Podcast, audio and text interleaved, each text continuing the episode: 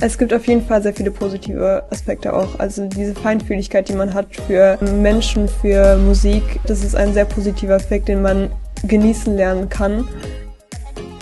Was ist eigentlich Hochsensibilität? Darüber spreche ich mit Joanna, einer Schülerin, die mittlerweile ihr Abi gemacht hat.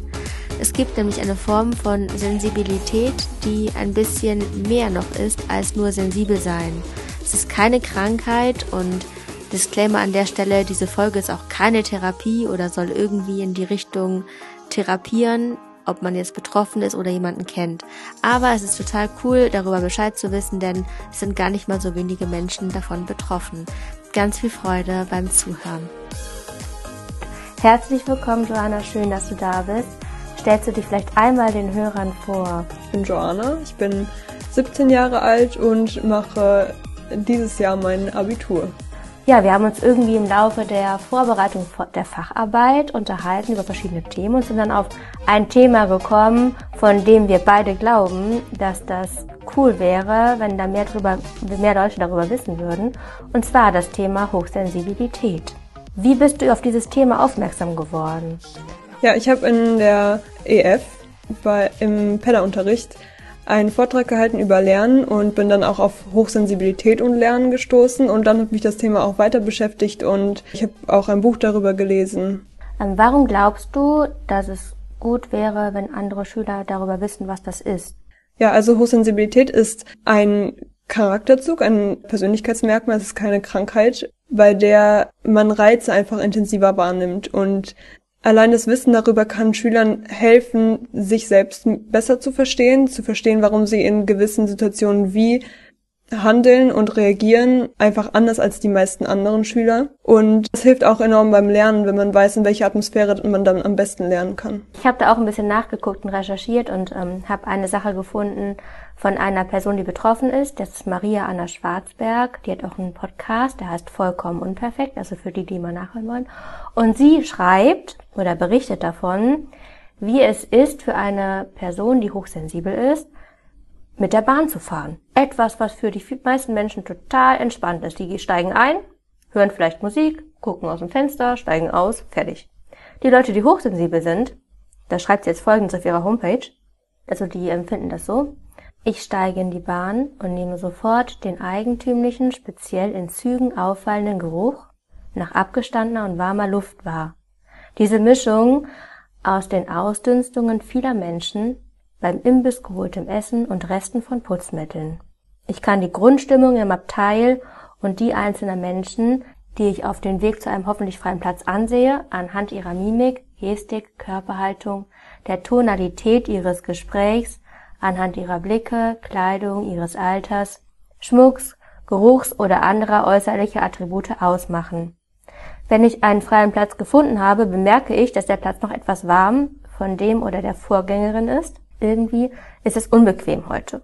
Der Bezug des Sitzes drückt sich durch meine Strumpfhose und kratzt unangenehm. Im Spiegel in dem Fenster fällt mein Blick auf die Silhouette meines Kopfes, in dem schon der Arbeitstag durchdacht, die Einkaufsliste zusammengestellt und das nächste Reiseziel geplant wird. Ich kann keines der mich umgebenden Geräusche ausblenden. Nicht die Musik, nicht die Gespräche, nicht das Atmen und Schnaufen, Husten und Niesen, Klicken und Umblättern.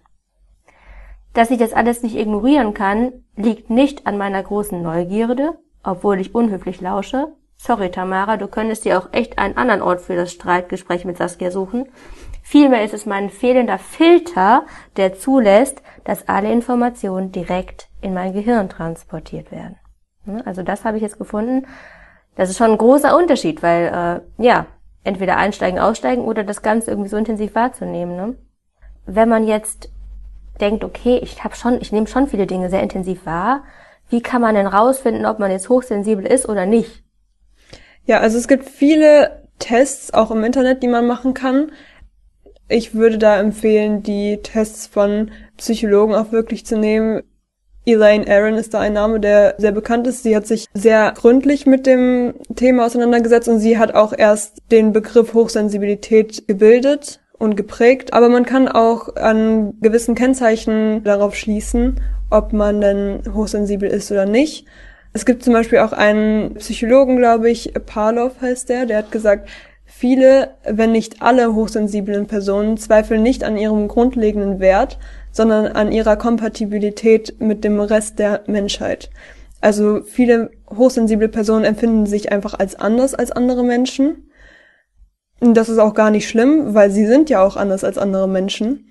Aber das ist ja auch noch lange nichts Schlechtes. Wesentliche Kennzeichen sind vor allem die intensive Wahrnehmung von Geräuschen, Berührungen, Gerüchen und visuellen Reizen, aber auch von Stimmungen von anderen Menschen. Diese Reizoffenheit führt halt dazu, dass mehr Informationen aufgenommen werden, was aber leider nicht heißt, dass das Gehirn auch wesentlich besser damit umgehen kann. Menschen, die hochsensibel sind, brauchen eben viel Erholung, Ruhe und Schlaf. Sie sind schnell überfordert und überreizt durch alltägliche Situationen, wie zum Beispiel auch das Bahnfahren. Und sie nehmen Feinheiten oft besser wahr als andere Menschen. Also andere Menschen entgehen vielleicht gewisse Feinheiten, besonders in der Kunst, in der Musik, die hochsensible Personen wahrnehmen können. Und sie sind auch wesentlich empfänglicher für die Stimmung von diesen, ja, von Kunst und von Musik generell und können das viel intensiver wahrnehmen.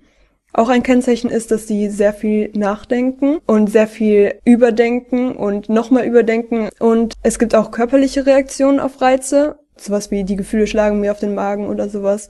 Und hochsensible Menschen neigen auch zu Perfektionismus, besonders in Sachen Ordnung, also es alles gerade liegen muss, weil es einfach dann äh, weniger Ablenkung gibt. Und auch reagieren sie heftiger auf Koffein oder Medikamente. Genau. Mhm. Sie sind auch sehr schreckhaft. Ja, da sind viele Eigenschaften, die so darauf zutreffen oder die das, dieses Charaktermerkmal so formen. Zwei Sachen, die mir aufgefallen sind. Das erste ist, ähm, wenn man das so hört, dann gibt es ja auch einige Dinge, die sehr positiv sind. Ne? Also dieses, dass man zum Beispiel Musik, die schön ist, super intensiv wahrnimmt, das ist ja auch was total Tolles.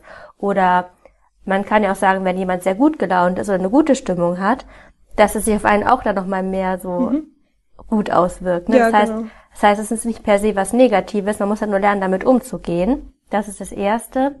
Und das Zweite ist, dass man bestimmt auch als nicht hochsensibler Mensch, sondern einfach nur als sensibler Mensch, weil es gibt auch viele sensible Menschen auf dieser Welt, wahrscheinlich jeder in verschiedenen Phasen unterschiedlich, der auch sagen würde, okay, unter Stress kann ich auch nicht so gut irgendwie leisten. Ne? Das heißt, da muss man ganz gut gucken, ab wann hört die in Anführungszeichen normale Sensibilität auf und wann fängt dieses Hochsensibilität an und da ist es wahrscheinlich gut, diesen Test mal zu machen. Oder wohin kann man da gehen? Ja, zum Arzt, zum Psychologen, Psychologen. würde ich eher zu raten. Mhm, ja. Kennst du jemanden, der betroffen ist, von dem du weißt, dass es wirklich mit dem Test oder das generell so ist, wie es, wie du es gerade erzählt hast? Ja, ich kenne einige Menschen, die wirklich betroffen sind und ich kenne auch einige Menschen, die meiner Meinung nach betroffen sein könnten, aber ähm, ja, das vielleicht einfach nicht wissen oder ja, das noch nicht in Erfahrung gebracht haben. Hm. Und siehst du eine Gefahr da drin, dass, also wenn jetzt andere Schüler zuhören zum Beispiel und ne, sagen, ja, ich bin aber auch sensibel, so, ne, dass sie dann sich so ein bisschen diesen Stempel aufmachen und sagen, ja, ich bin aber zu sensibel, jetzt lass mich mal in Ruhe, also so ein bisschen das ins Lächerliche ziehen. Glaubst du, dass das eine Gefahr ist? Ja, also es könnte durchaus eine Gefahr werden. Man darf seine Hochsensibilität nicht als Rechtfertigung für alles nehmen. Also mir ist jetzt gerade noch eingefallen, dass ein Arzt, ich weiß genau, ich weiß den Namen gerade nicht mehr, der hat geschrieben, dass hochsensible Personen sich nicht diesen Stempel meistens aufsetzen, sondern sich eine Zeit lang mit dieser Hochsensibilität beschäftigen, wenn sie davon erfahren und dann ist das für sie aber auch wieder abgehakt. Mhm. Also ja, das ist dann als Persönlichkeitsmerkmal akzeptiert, wird aber dann auch nicht mehr ja so tiefgehend überall als Rechtfertigung rangezogen. Ich verstehe, mhm, ja.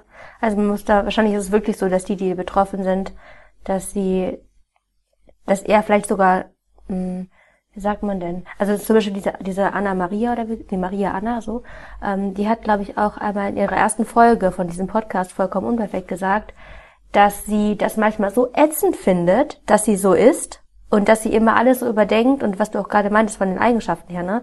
Dass sie das so blöd findet, dass sie das gar nicht so an, nicht gar nicht als Rechtfertigung nehmen will, weil mhm. sie sich selber schon davon irgendwie so genervt fühlt. Deswegen glaube ich, äh, ja, wahrscheinlich ist das wirklich keine große Gefahr, dass Hochsensible das so als Entschuldigung nehmen würden. Okay. Das heißt, wenn es einige Menschen gibt oder Schüler gibt, die zuhören, die denken, boah, das trifft irgendwie auf mich zu oder ich habe mir das Gefühl, dass mich das bewegt oder dass ich irgendwie im Alltag unter manchen Situationen leide. Das heißt, Äh, was würdest du, also erstmal den Test machen, erstmal gucken, wie wahrscheinlich ist es, dass es wirklich so zutrifft. Ähm, kannst du noch mal sagen, welche Tipps du hast? Also du hast schon gesagt, irgendwie Pausen einteilen. Gibt es noch andere Tipps, die du äh, recherchiert hast? Ja, also auf in erster Linie ist es so, dass äh, hochsensible Menschen sehr viel Erholung und Ruhe brauchen. Also nehmt euch dann die Zeit für euch und schlaft viel, weil in während des Schlafs werden halt auch diese Reizüberflutungen verarbeitet und alles. Und besonders fürs Lernen ist es wichtig, dass man das in einer geschützten Atmosphäre macht, möglichst ohne Lärm dann und auch ähm, wenig andere Reize, also eine aufgeräumte Atmosphäre ist wichtig, dass da keine Unordnung herrscht, weil geringe Ablenkungen schon die Konzentration nachhaltig stören können und auch Zugluft, darauf reagieren hochsensible Menschen wesentlich stärker als normale Menschen. Auch bei erhöhtem Stresslevel kommt, kommt es dann zu Koordinations- und Konzentrationsschwäche, wie zum Beispiel Prüfungen. Ja, da würde ich einfach sagen, macht euch da keinen Stress. Es ist alles entspannt und Dazu muss man auch sagen, dass es auch was sehr Positives gibt beim Lernen mit Hochsensibilität.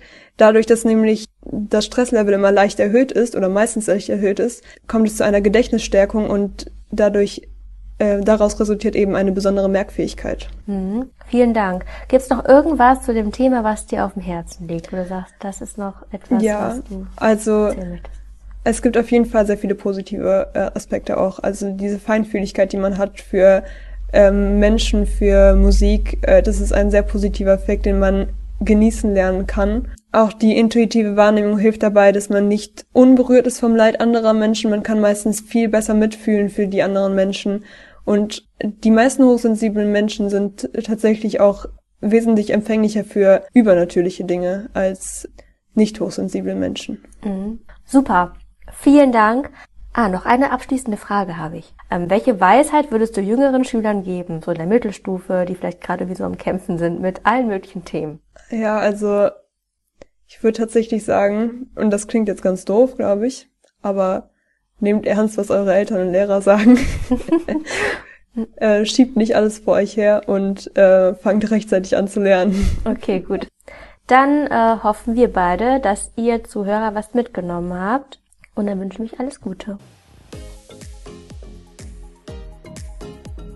Falls du mehr über Hochsensibilität erfahren möchtest, schau in die Show Notes. Nochmal ganz wichtig unterstreichen, es ist keine Krankheit und man kann sehr gut damit umgehen lernen und es hat sehr viele positive Aspekte auch, wie wir gehört haben. Falls du weitere Fragen hast, unabhängig jetzt vom Thema Hochsensibilität, aber auch gern dazu, schreib sie an moveandgrowpodcast.googlemail.com, abonniere den Podcast oder den Kanal generell auf Instagram at moveandgrowpodcast und hinterlass eine Bewertung bei iTunes oder Apple Podcast. Da würde ich mich sehr drüber freuen. Ich wünsche dir einen wunderschönen Tag weiterhin. Und ach ja, vielleicht, wenn du ganz speziell zu dem Thema Fragen hast, kannst du auch gerne mir eine Mail schreiben oder dich dann über ja, meine Kontakte an Joanna wenden. Die hat sich da sehr breit schlau gemacht und kann dir mit Sicherheit auch da weiterhelfen und eine erste, eine erste Anlaufstelle sein. Alles Gute für dich. Bis bald.